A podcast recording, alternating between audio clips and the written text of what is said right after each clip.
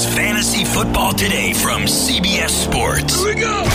Email us at fantasyfootball at cbsi.com. Here we go. It's time to dominate your fantasy league. Let's go. Now, here's some combination of Adam, Dave, Jamie, and Heath. So if you heard the quarterback rankings update on Monday morning, you know there wasn't really a ton that changed after the NFL draft, but this is going to be different. This is our running back show here, recording it on Monday night. You're hearing it on Tuesday morning, hopefully. Thanks so much for tuning in to Fantasy Football today. Hey, tell your friends. Just tell one of your friends to subscribe to our show. If everybody does that, then we'll have a lot more listeners, and that will be really awesome. We'd appreciate that.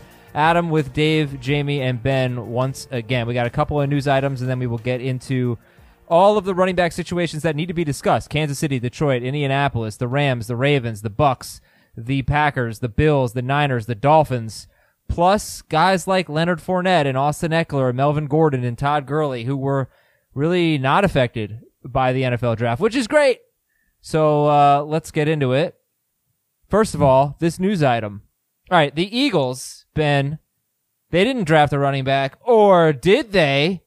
NFL.com's Mike Garafolo said about Jalen Hurts. Talking to one Eagles source, they said, quote, this guy might be able to contribute as a straight running back. That's how good we think he is. That's what the, we think his skill set is, end quote. Is that Miles Sanders round four pick now? That's a joke. Ben, I couldn't. I couldn't hear what you said. what do you mean? He said, blah, blah, dum dum, blah, blah, idiot, blah, blah, moron. Hey, Ben, He kind of cut out a little bit about something about a fourth round pick, and I was I didn't catch what he was asking. But I, I mean, I yeah, whatever. You could say that about Lamar Jackson, right? Like we jo- still joke about it that people thought he should have been a running back, but he legitimately has running back skills. I mean, that's not a. If you don't say it as an insult to his passing skills, like he's that athletic, he's that good at making people miss. So if you want to say that about Jalen Hurts, then you know it's a compliment, I guess. If you if you're not explicitly knocking his ability to play quarterback. I'm not ready to say it's gonna like take away numbers from Miles Sanders though. Right. It's a little too much. Okay, okay, cool. Just wanted to get that out there. It was actually a, a very smart question that I asked. Jamie just didn't do it justice, I guess. what? Yeah. I was trying to translate for Ben. I, I mean, it, it made a lot more sense when it came from you. Uh, Jason La Canfora wrote this about Amari Cooper. If you really want to talk about CeeDee Lamb's dynasty value, I guess. But uh, a lot of chatter in the scouting community about the Cowboys draft as well, for good reason. They may have landed the best receiver in the draft all the way down at 17. And while everyone has been going crazy about Amari Cooper's deal, the dirty little secret is that he could be tossed aside in 2021 pretty easily.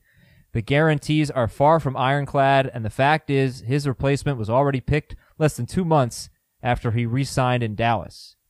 Jamie, what do you think? I think it makes sense that if he's not performing at the level of what his contract is, if they can move on, they absolutely should.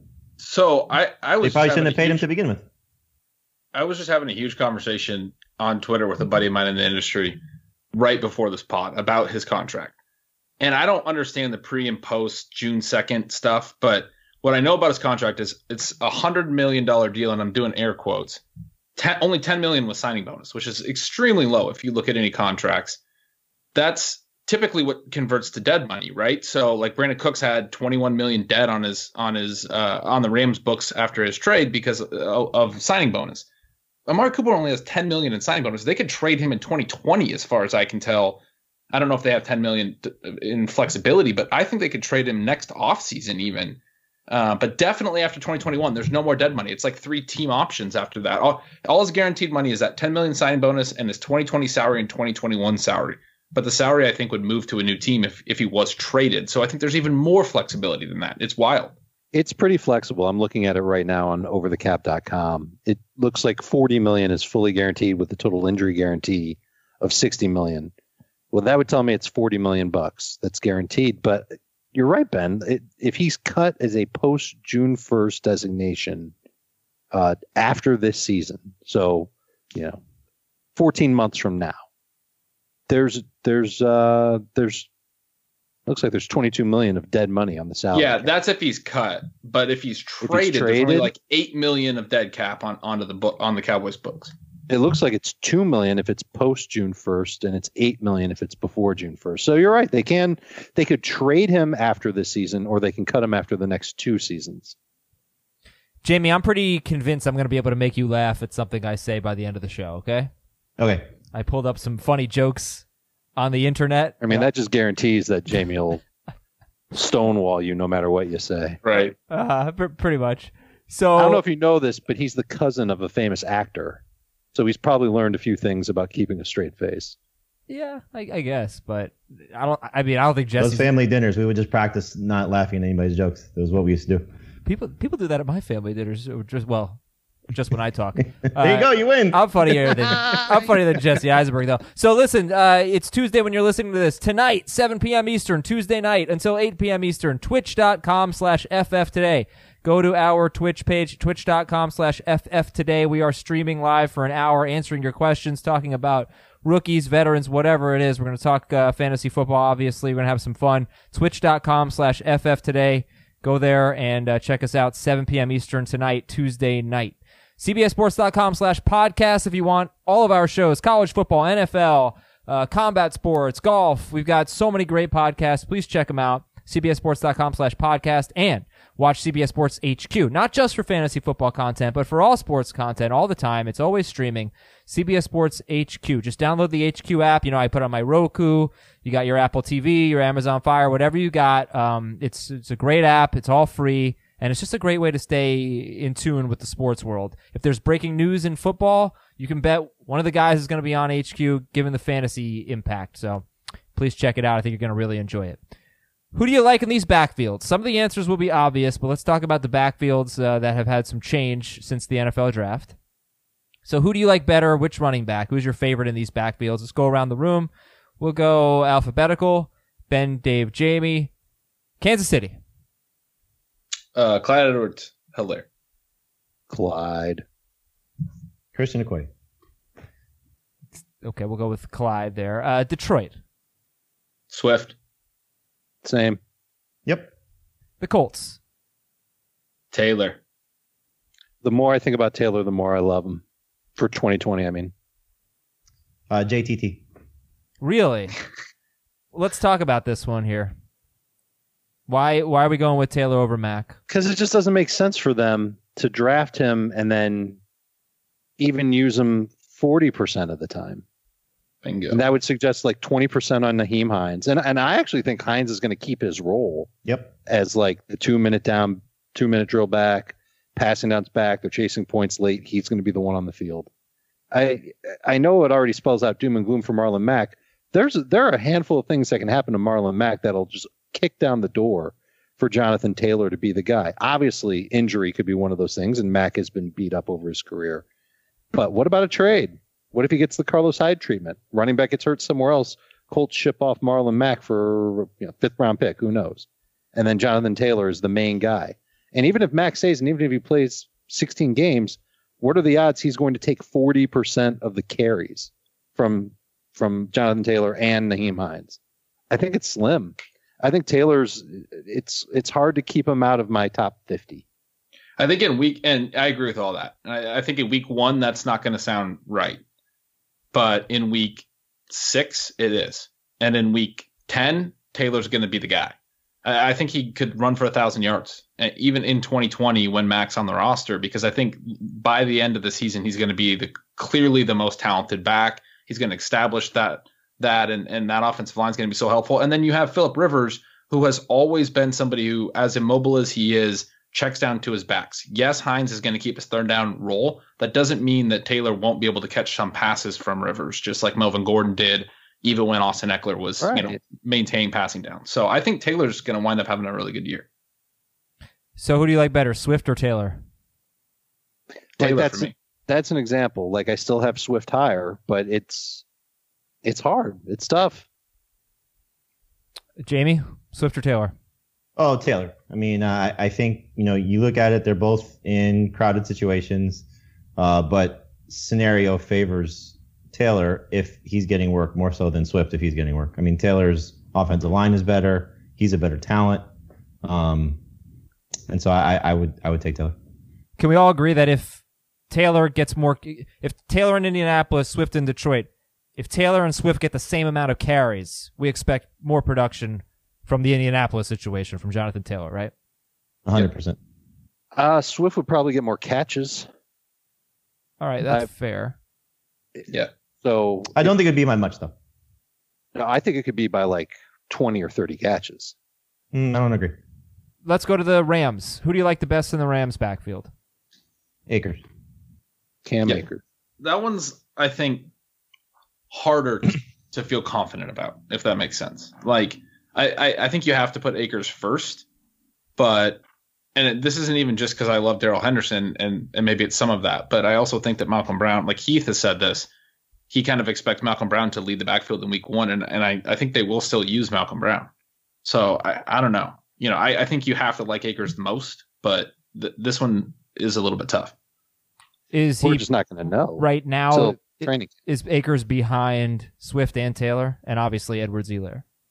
Not for me. He's ahead of Swift. Yep, that's how I have it too. I I currently have Taylor last the four. Okay. So who do you like best in Baltimore? Ingram. Yep. That's that, that's the one. What's the difference between Ingram and Mack? Why are you projecting Swift to or Taylor rather to overtake Mack, but not Dobbins to overtake Ingram? I think Ingram is like their culture. Like he's he's their guy. You know, he's he came in last year and you know assumed a leadership role when they needed one on offense. He is uh, a trusted commodity. He is, um, you know, this this was clearly a we need. I think this is more an indication of Gus Edwards is just a guy, and Justice Hill probably never going to be a feature guy. So this was a move of we have a chance to get a star player that is going to help us now, but really help us next year. Yeah. Yep. Okay. and he fits so well. Uh, Graham Barfield just tweeted out today that uh, out of the entire 2020 class, Dobbins took more carries, a higher percentage of his total carries out of RPO looks than any back. And we know the Ravens run more RPOs than anyone. I mean, that's that's their running game. So Dobbins is going to be their their future back alongside Lamar Jackson. But I agree with with Jamie, and it's the same reason he put it well that that Ingram's kind of their culture. He he's going to be. It's funny because you're going to see people look at rookie only drafts and then go, "Wow, you guys are so high," or the industry is so high on Dobbins in those formats, but ranks so low in seasonal formats. But that's the scenario. It's you you want this guy. He'll contribute. And and remember, Ingram popped his calf at the end of the season last year. And so if that happens early in the season for a 31 year old running back, well, he'll be 30 when the season starts, 31 by the season end. If that happens, Dobbins could be an absolute monster and better than all these guys. Yeah, and Gus Edwards had 133 carries last year, so there is a role there to be had for a number two running back. Let's go to the Buccaneers. Who do you like better in Tampa Bay? Ke'Shawn Vaughn. Vaughn. Yep. But And- it eh. took me like 24 hours. But I- I'll, say that I like Vaughn better, but I don't know if I necessarily love either guy. I mean, I just there's something that I want to just put out there. We spent considerable time on this podcast talking about the rookie prospects, and we might have spent 45 seconds on Ke'Shawn Vaughn the entire time. So while he's he's landed in a great spot, I just I'm, I'm not ready to say that he's anything better than just you know a decent back. So if this comes down to you know running backs don't matter, something like that, sure, he's got a real good chance. There are a couple things he can do better in terms of catching the ball and, and pass protecting than Ronald Jones, but he might that he might be their guy and that's it on passing downs. And Rojo's still rolling in first and second downs. We don't know. I think it's going to be a competition. Bruce Arians was asked if he's his new David Johnson, and Arians said no, he's not. He's not like David Johnson. And then he went on talking about how this Calais, I think that's how you say his last name, they're, they're the running back they took later on, who just seems like he's a, a special teams guy. He says that he's he's like a little David Johnson. So I, I'm not sure what we're walking into with this backfield. And people who are very excited about Vaughn, I, at this point, I would be nervous about it. I'm not sure he's going to pay off if you take him, you know, top 60 pick on draft day. But one note on that on Raymond Calais, he's 177 pounds. I He's know. 5'8". That's why he said he. I, look, I'm not saying the Calais is the one to draft or anything like Sure. that, but if he contributes, if he's the best pass catcher in training camp, Bruce Arians is going to find a way to get him on the field for a handful of third third and longs. Not if he can't block. No, because he'd be running a route. He doesn't have to block. Well, he has to contribute in some area of that if he's going to be on. Well, that's downs. how do you think he's going to contribute? Is by catching the ball. There's I don't plenty of running backs that run a route instead of chip or or Yeah, but the, you, you also have to know. you also have to hide your coverages and hide your dis- your your uh your If it's third, so if, it's he- third and ten, I, I don't think they're expecting a run. not if you have Evans, Godwin, and Gronk, you can see you can afford to keep your running back in the block plenty of times. Trust me. If that's what they want to do, sure. So let's do four more teams here. Who do you like in Green Bay, Aaron Jones? Who do you like in Buffalo? Singleton. It's Singletary. Singletary. Who do you like in San Francisco? Mostert. Well, that's true for now. And who do you like in Miami? Drake. Breida. uh, Howard non PPR, Breida PPR. Okay. Howard non PPR, Brady PPR, and uh, I meant Breida. I said Drake. You, you guys thought I was kidding. I meant Breida. That's ridiculous that Jamie would laugh at that and not the amazing things that I say. Uh, Jamie, I have a, a question specifically for you. I got you. a longer track record of being funny. Adam. I'm Is that right? Uh, it was pretty funny when you said you could beat me in Tecmo Super Bowl. That was ridiculous. Well, we're, we're gonna get that set up on Twitch. Traeger's confident it can happen. Jamie, uh, what's the best thing about Switzerland? I don't know. I don't know either, but the flag is a big plus. Okay, that's funny. thank you, thank you, internet, for that one. So let's go through the uh, consensus rankings. It's just gonna, gonna Google the Switzerland flag flag to make sure. All right, uh, Christian McCaffrey one, Saquon Barkley two. This is PPR. Dalvin Cook three, Ezekiel Elliott four, Alvin Kamara. Oh, this is non PPR. Let's toggle over to PPR, shall we? Okay, McCaffrey, Barkley, Zeke, Kam- uh, Cook, Kamara. It's your top five. Gets pretty interesting after that. Number six, Austin Ekeler. Number seven, Derrick Henry. Joe Mixon, eight. Kenyon Drake, nine. Miles Sanders, ten. So after the McCaffrey, Barkley, Elliott, Cook, Kamara, you've got Ekeler, six. Henry, seven. This is PPR. Joe Mixon, eight. Kenyon Drake, nine. Miles Sanders, ten. Pretty soon we'll talk Nick Chubb, Le'Veon Bell, Aaron Jones. But uh, what do you think about that, Dave? Is there anyone in this uh, six through ten range that's too high or too low? Do you think? Uh, after the draft, I've decided that Miles Sanders is worthy of that sixth spot. That's yeah, baby. I'm on. Welcome I'm on to the party. Well, I don't know if this is really the kind of party I want to be at, but if it comes with having Miles Sanders on my fantasy team, then I'm in. But he was just he was too good down the stretch last year, and too big a factor catching the football to to be ignored. And the offensive line is good. They added a ton of speed at wide receiver, and it's I think he's going to be able to get a lot of touches week in and week out and and do well with them. I know that we've said for years, well, Philadelphia likes to use, you know, a bunch of running backs and mix and match. I, I guess I have a hard time believing that that's going to be the case so long as they keep their running back crew as is. Well, yeah, they didn't add anyone. I mean, he's the biggest Exactly. under under the radar winner from the draft. I mean, as I was doing rankings, I had the same same take. I mean, he's a rocket ship. We he he is absolutely a top ten back now. He's the sixth pick in the draft from eh, seventh in PPR. I, I don't know. He's the sixth running back off the board. I guess I have to decide how I feel about him with uh, with like Davante Adams, Julio Jones. Jamie, do you agree? Is is should Miles Sanders be RB six? Yeah, I put him at seven behind Mixon, but I can certainly see myself moving ahead of Mixon for sure. All right. Again, let's let's look at the rest of the group here. Any other big arguments? We can move on, and we don't have to talk about everybody. But it's it's Ekeler, who uh, you know they didn't draft a running back until the fourth round. Derrick Henry, Joe Mixon, Kenyon Drake, Miles Sanders. That's six through ten. Henry's a little too high for me, but that's fine. Yeah, way too high for me. I have Derrick Henry ranked. Oh, I have ranked twelfth at running back. I guess that's not horrible. I thought it was lower. How are we feeling about Ekeler? Good. Yep. What did the Chargers tell us with their drafting? They didn't prioritize running back. I mean, Joshua Kelley's a nice addition. I don't think he's the type of, of running back that's going to take away a, a ton of work from Austin Ekeler. And I don't think it'll be a three headed situation. The, they're, they, the, the usual way that they've operated is one guy gets 10 to 12 touches and the other guy gets the rest. So I, I would assume that Kelley will battle with Justin Jackson in camp to be that guy that gets 10 to 12 touches. And uh, Ekeler will get everything else. And that's what we want.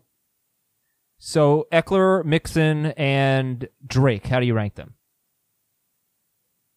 Mixon is going to be first for me, then Ekeler, then Drake. Yeah, just keep in mind if he's going to be a holdout. That's the only thing. Who? Mixon. I have Drake over Ekeler. It'd be it would be shocking if Ekeler holds out after getting a new contract. I have uh, I have Ekeler over Drake in PPR, Drake over Ekeler non PPR, but um, I think both are, are very good. All right, let's go through uh, 11 through 15 of the consensus rankings. Nick Chubb, Le'Veon Bell, Aaron Jones, Josh Jacobs, Clyde Edwards Elaire, 15th. So 11 through 15. Nick Chubb, Le'Veon Bell, Aaron Jones, Josh Jacobs, Clyde Edwards Elaire. What do you think? Another good group. I think too high on Le'Veon Bell by a lot.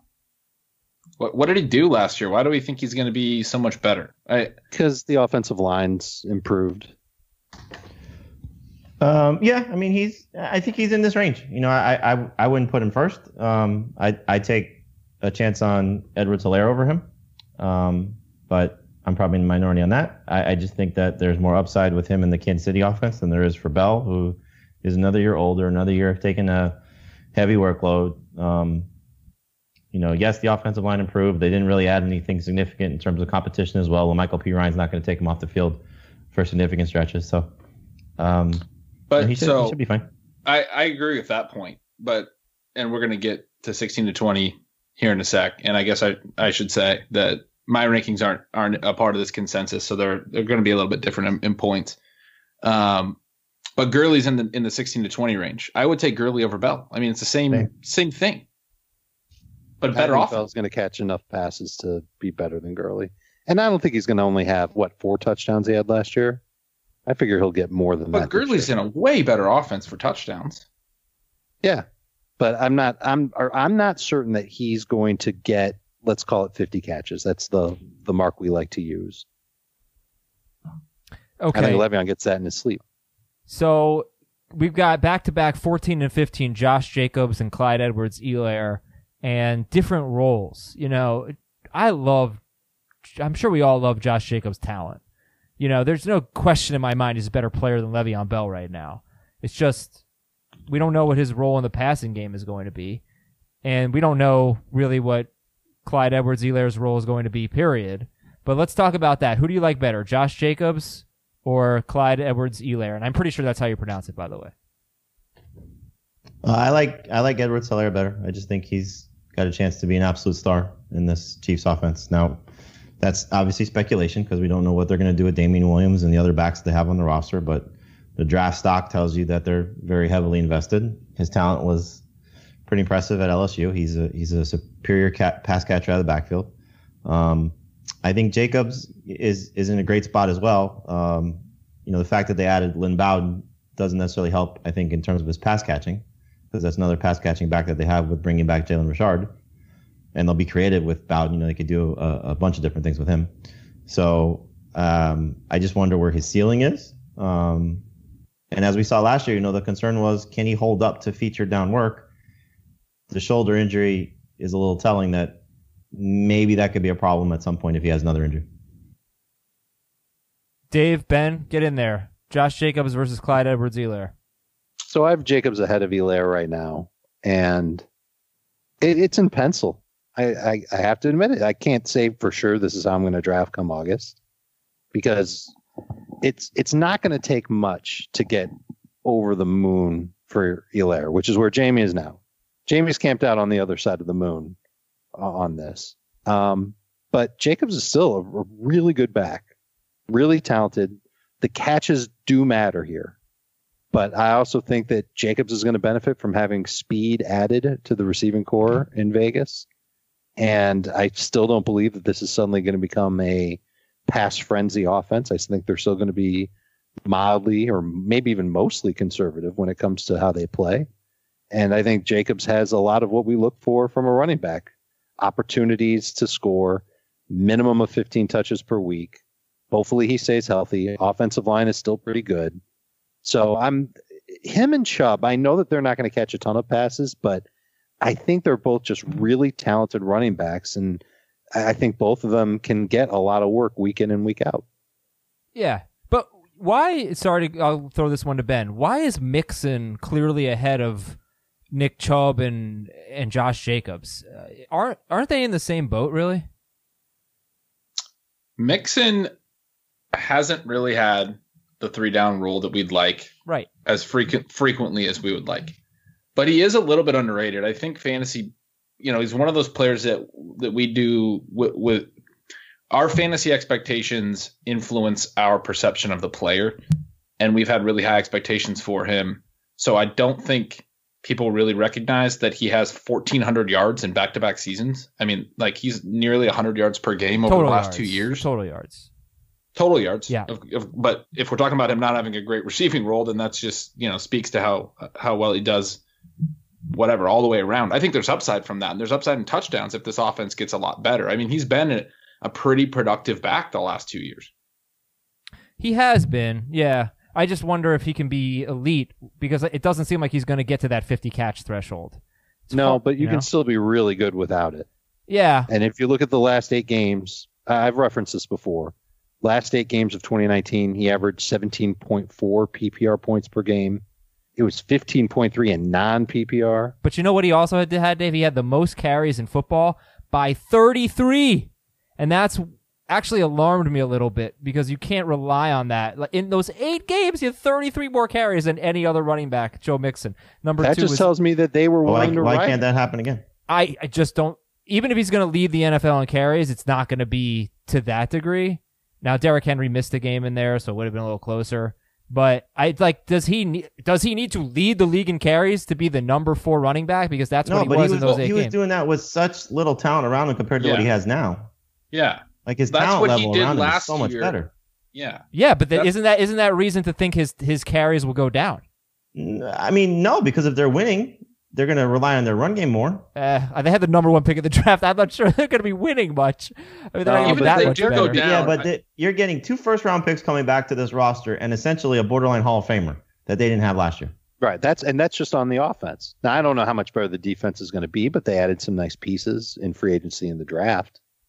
Yeah, But they're gonna why be are more we competitive, why are we just forgetting about his first eight games? weren't very good at all. He averaged three point two point Because the yards. Per it- it was- It was a new Co- coach, Right. and Go ahead. And you know they were dealing with the is Dalton the guy? Let's put. Oh come in. on! What does that have to do with how effectively he ran the football? Uh, well, I can tell you What? what it is. That's just The- making the- excuses. That's, if that the quarterback nothing. is not the, if the quarterback is not solidified, that's not going to impact how the running back plays. no, what does it matter? Give him the ball. He averages three point two yards per carry, and he says, "Oh, sorry, coach, I don't know who the quarterback's going to be." Plus, we knew who the quarterback was. It was Andy Dalton. It wasn't like that for eight games. I think that's. I think that's. But a again, a bet on Mixon is not a bet on his 2019 splits. It's a bet on 2020 being a better situation for the offense. That is like he wouldn't be. You asked why is he ahead of those other guys you, you noted. If they didn't draft Joe Burrow and Andy Dalton was back, he wouldn't be. Yeah, but I, I guess like comparing it to comparing it to Chubb, you know, Chubb better should be a much better situation. Chubb's got for a rushing too. leader standing behind him. Yeah, you're yeah, you're right. He's still got a ton of ton of carries uh, in those with Kareem Hunt. Like I said, he was number two. Nick Chubb was number two in the last eight games of the season. Chubb Uh, is great. He's he's he's just, he's. Uh, I mean, look, the offensive line got better. You know, he brought in a coach that wants to run the ball. Chubb's in a really good spot. I guess the comparison I was making was with Mixon, Chubb, and Jacobs. All three of them look like they're going to get a lot of carries, but not a lot of catches. So I was wondering why Mixon was consensus the number one for you guys. I feel more comfortable saying that Mixon has reception upside than I do with Chubb. I think Chubb has a little bit more.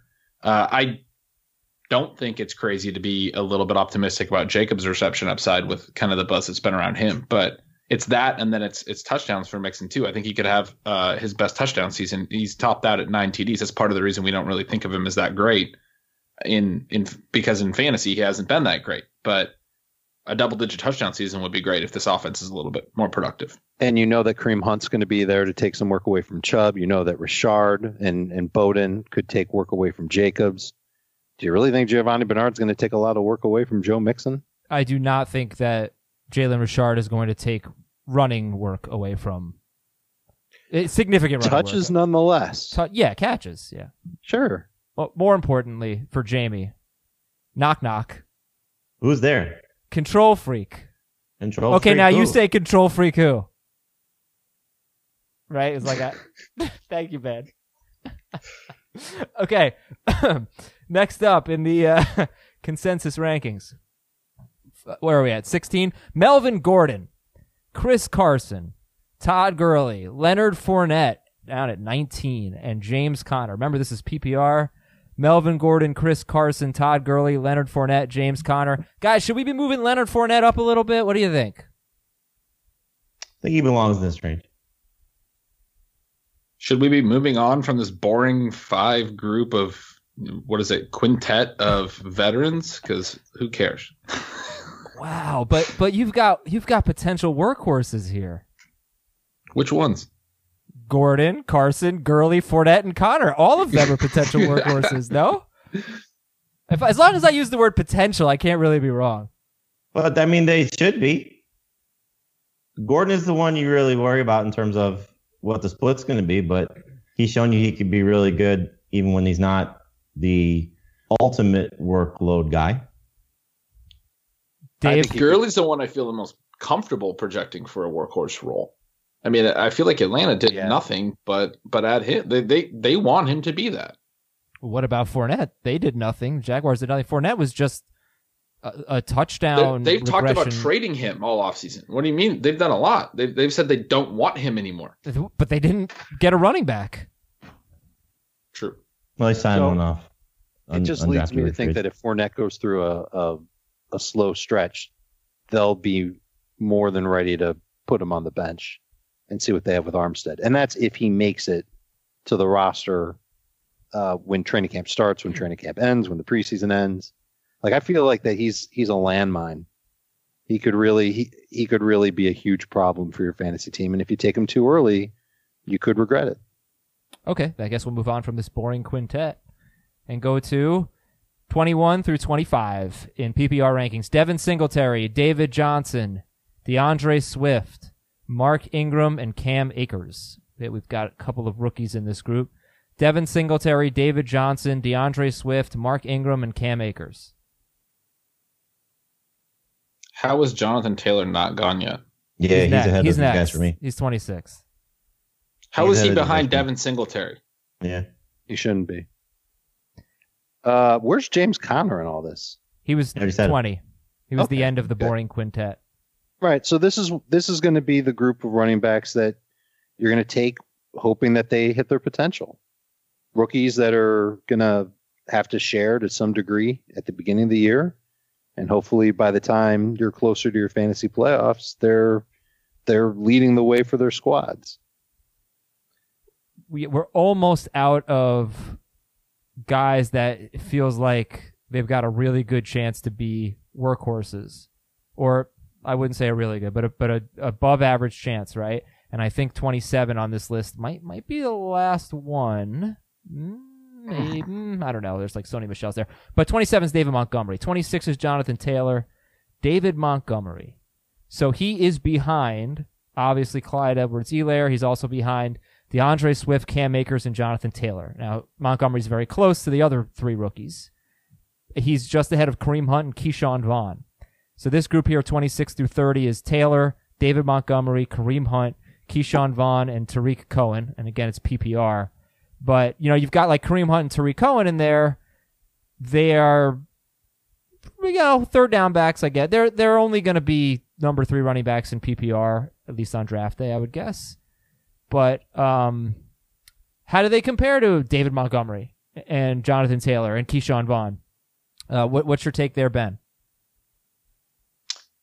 Um, I I mean, Tarik Cohen obviously plays on the same team as David Montgomery, and and I have him a couple spots behind Montgomery in my own rankings, but I think he's a significant hindrance for Montgomery. I think he's somebody that they're going to use. I mean, it's kind of like what we're talking about might be a concern with Lynn Bowden with with Oakland. We already know that is a concern for David Montgomery in Chicago, and so Montgomery's upside is is very much capped. I think in the passing game.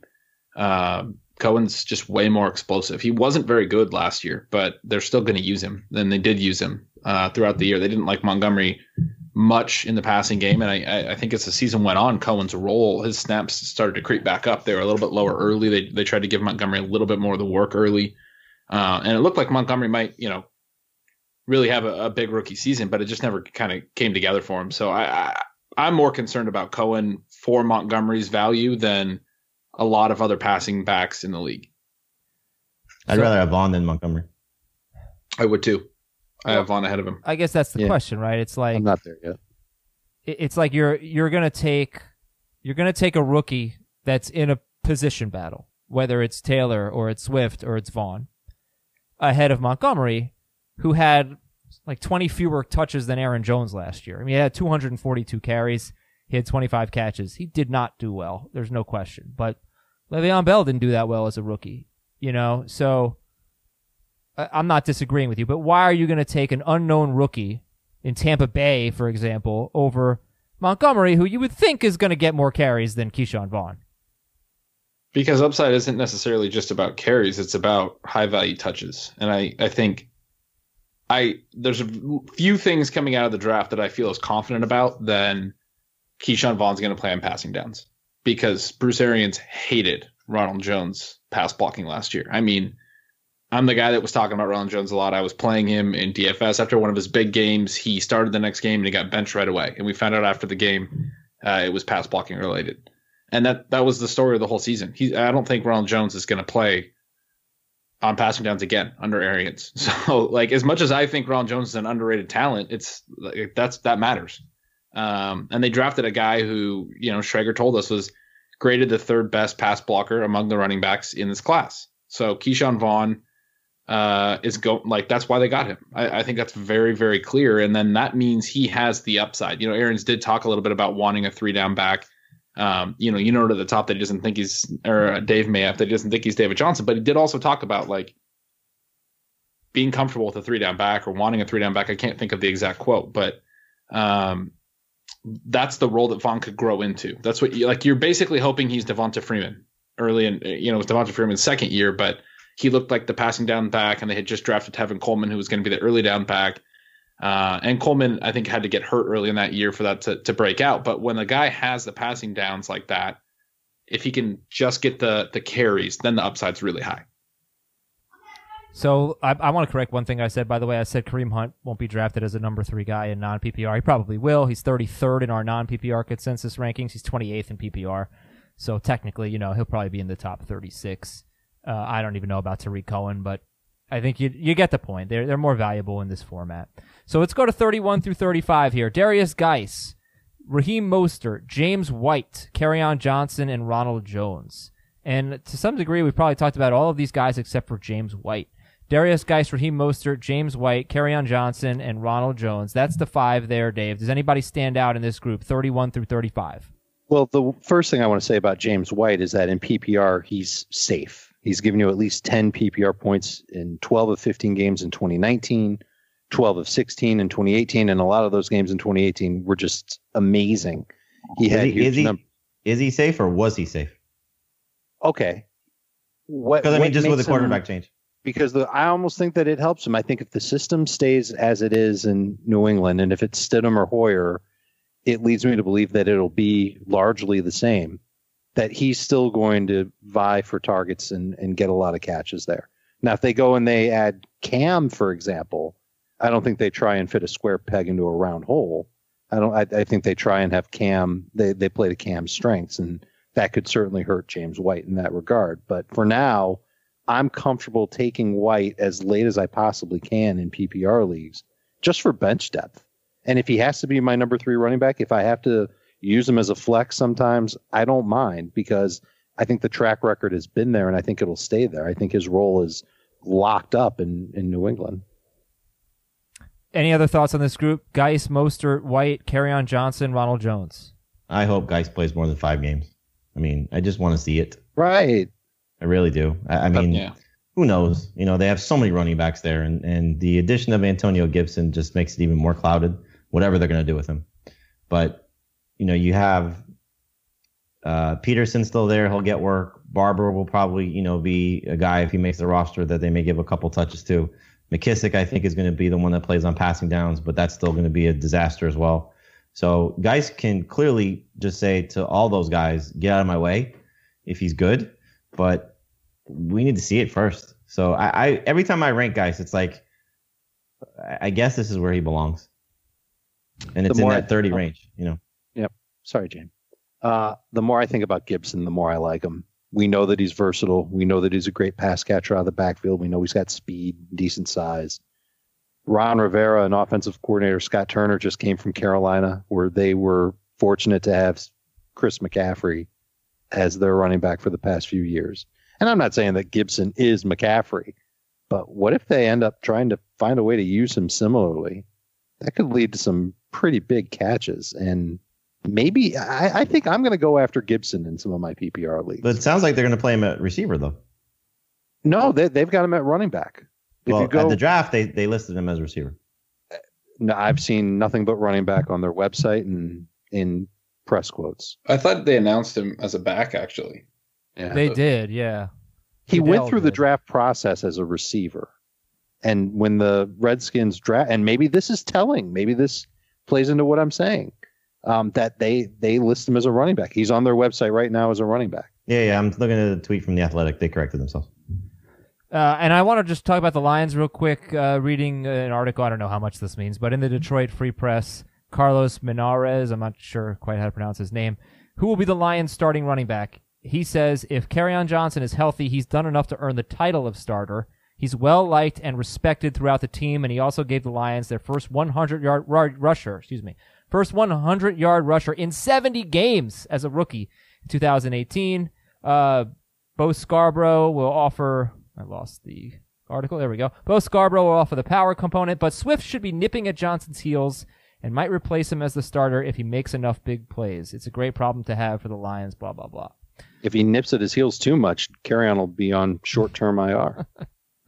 Uh, Ronald Jones was number 35, so 36 through 40. We could probably stop here. I'll ask you guys for some late round favorites.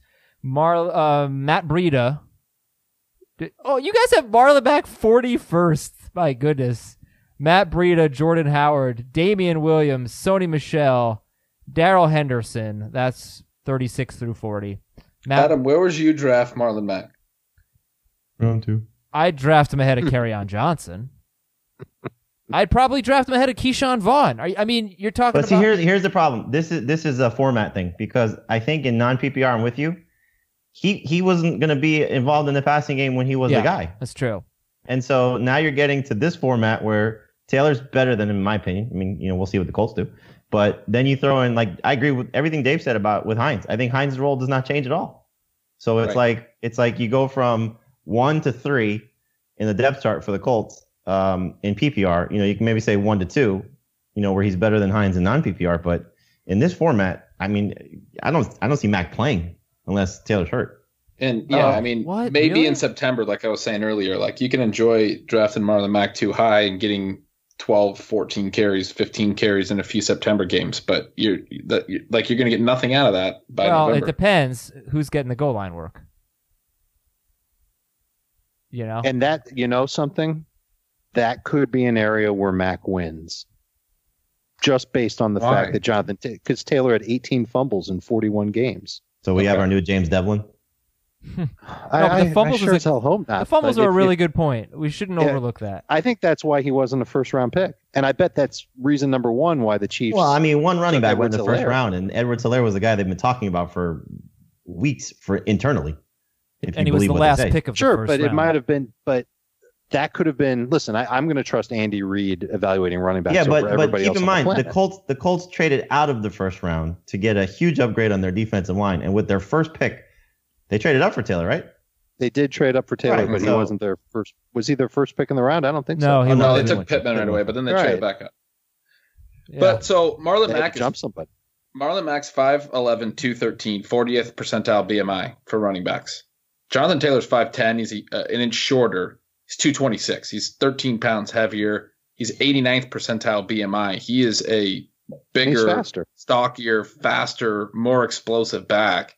I mean, yes, if the fumbles really are an issue, I, I, could do see that point, but that's why I said why when you initially brought it up. Because like Taylor to me is the one when you get them in camp, you're going to say this is the guy that we want to give the the ball Right. at the goal line. You know, So so that's the thing. If if he doesn't fumble in camp, obviously it's something that the Colts know about, something that they're going to work on with him from the second that they're able to work on it with him. If if he doesn't fumble in the preseason or in training camp, then sure, he's got a chance to have that role. Yeah. Just we'll remind everyone. Nick Chubb was better than Carlos Hyde. Miles Sanders better than Jordan Howard. And and neither of them won the starting job in week 1. You know, they But you don't a win an fantasy- injury. You don't win fantasy leagues in week one. So I don't I'm not Ben, I'm not taking I'm not taking Marlon Mack ahead of Yeah. of Taylor. I'm No, I think it's actually an interesting like question though. Like if you knew what happened to Carlos Hyde was going to happen, or what happened to Jordan Howard was going to happen, and Howard's was injury, where would you take those guys if you knew you were really only getting September and October production? Because like for me, I I just don't draft those guys. I'm hoping that I can get by in those weeks, but sometimes those teams, my fantasy teams, wind up you know a little bit behind the eight ball before I get some late season production. So it, it's an interesting question, I think, but they're tough Yeah. guys to rank. this is this is a great roster construction scenario because you could conceivably get the guys that you like, and if you have such conviction on them that you think by week five, week six, week eight, whatever the case may be, hopefully you're not out of it by then. But then you have just these superstars, whether it's Taylor or Swift or Akers, you know, whatever the You case could throw may be. Dobbins in there if you if you really want to. Uh, well, I'm I'm just looking at guys that have a have the best chance to sort of overcome sure. the starter. But if you get off to that slow start and it's waivers and not fab, then you're getting the opportunity to take those guys off waivers first that are potential stars or guys that you could be starters early in the season. And so now you're sort of turning your roster over a little bit while you're still sitting on these lottery tickets. If you don't get too far behind, you could just start steamrolling the league by the time you get to the middle of the Yeah. season. That's kind of like the zero RB strategy too. Like if you start out really slow sometimes with no running backs, it, it doesn't hurt to to have. Well, I, Uh, I, I agree with what you're saying though, but I think I think the problem is that you still have to draft these guys relatively early because of where you're going to Yeah. see them ranked. You know, Yeah. so you know we're saying uh, I don't want to. I, I don't know if it's fair to throw Edwards Helaire in there, but he probably, probably should be. So if if you know you're you're following the consensus, so Edward Helaire is a third round pick, I guess, um, based on the consensus, and Taylor's probably a fourth or fifth round pick, and um, Swift and Akers are, are in that same range. You know, so let's say you're taking two or three of these guys while building wide receivers you have to take them in the first five rounds. It's tough. But what I think you should hope for is a report or a quote from a coach that says we're to, the veteran's to play. And then these guys are going to fall like Miles Sanders did. Because Miles Sanders certainly wasn't picked in the first five rounds. You know, so that you go into the season, people know that Marlon Mack's going to start. We're going to know that, hey, that doesn't mean he's going to finish. That doesn't mean he's going to be the starter in week six and these guys fall a little bit, and maybe you know maybe they'll be maybe their ADP will be lower than their ranking. Wouldn't it have been nice if if the Ravens instead of taking Dobbins, they let him fall one spot to the Dolphins, and the Dolphins took him in the second round. And if the Bucs really wanted to make a splash, they would have taken Swift or Taylor, and Yeah. you know we would have gotten some of these superstar potential running backs in featured roles right away. Now, Yep. again, I'd rather have Dobbins in Baltimore for 2021 and Taylor in Indianapolis for 2021. But for 2020, it would have been nice to have these guys been in a little bit more clear cut situations. Some other highlights: J.K. Dobbins is 46th in PPR. In non PPR, Dobbins is 42nd. Uh, Zach Moss is 49th in PPR. Nothing really, nothing really huge here. I had a question. I don't know if you guys know, but you know, just seeing, uh, just talking about Austin Ekeler earlier and undrafted free agent, getting a big contract, getting big work this year, hopefully. I feel like the order of success in terms of where a player is drafted, running back is drafted, and how it translates to, to uh, translates to NFL success. It'd be it's something like round one, round two, round three, and then it might be undrafted free agent after that, and then round four. Uh, it's kind of a weird thing. There's there tends to be some success with undrafted free agents. It's rare, but it's also pretty rare for like a round five running back to to be good. Well, who's the undrafted rookie free agent that you point to besides LeGarrette Blunt? Phillip Lindsay. Phillip Lindsay, Austin Yeah. Ekeler, Arian Foster was undrafted free agent, right? Yep. Mm. There's just a weird history of. The only reason I take Blunt out because we know what happened to him why he wasn't drafted. but I don't take that out because it could be any circumstance. You know, it could be a. But him in particular, I mean, you know, he he would have been drafted if he didn't punch a kid right before the draft. Yeah, but that's what you. I mean, I feel horrible saying it, but that's what you look for. Like character concerns cause people to drop. You should not discount their talent. I mean, it's a Sure. cruel Fair game point. that we play, but uh, I don't know. Just kind of a random thought. I didn't know if there was like a like Ben. I figured Ben would have like a well, actually, undrafted free agents, thirty two percent of the you know this and that whatever. Well, Wow. actually, Phillip Lindsay was the first undrafted free agent to start his. I believe it was to start his career with two straight thousand yard seasons. So you're probably putting too much weight on him. And then Arian Foster it took a, a little bit of time and Blunt. There's not a lot of options there.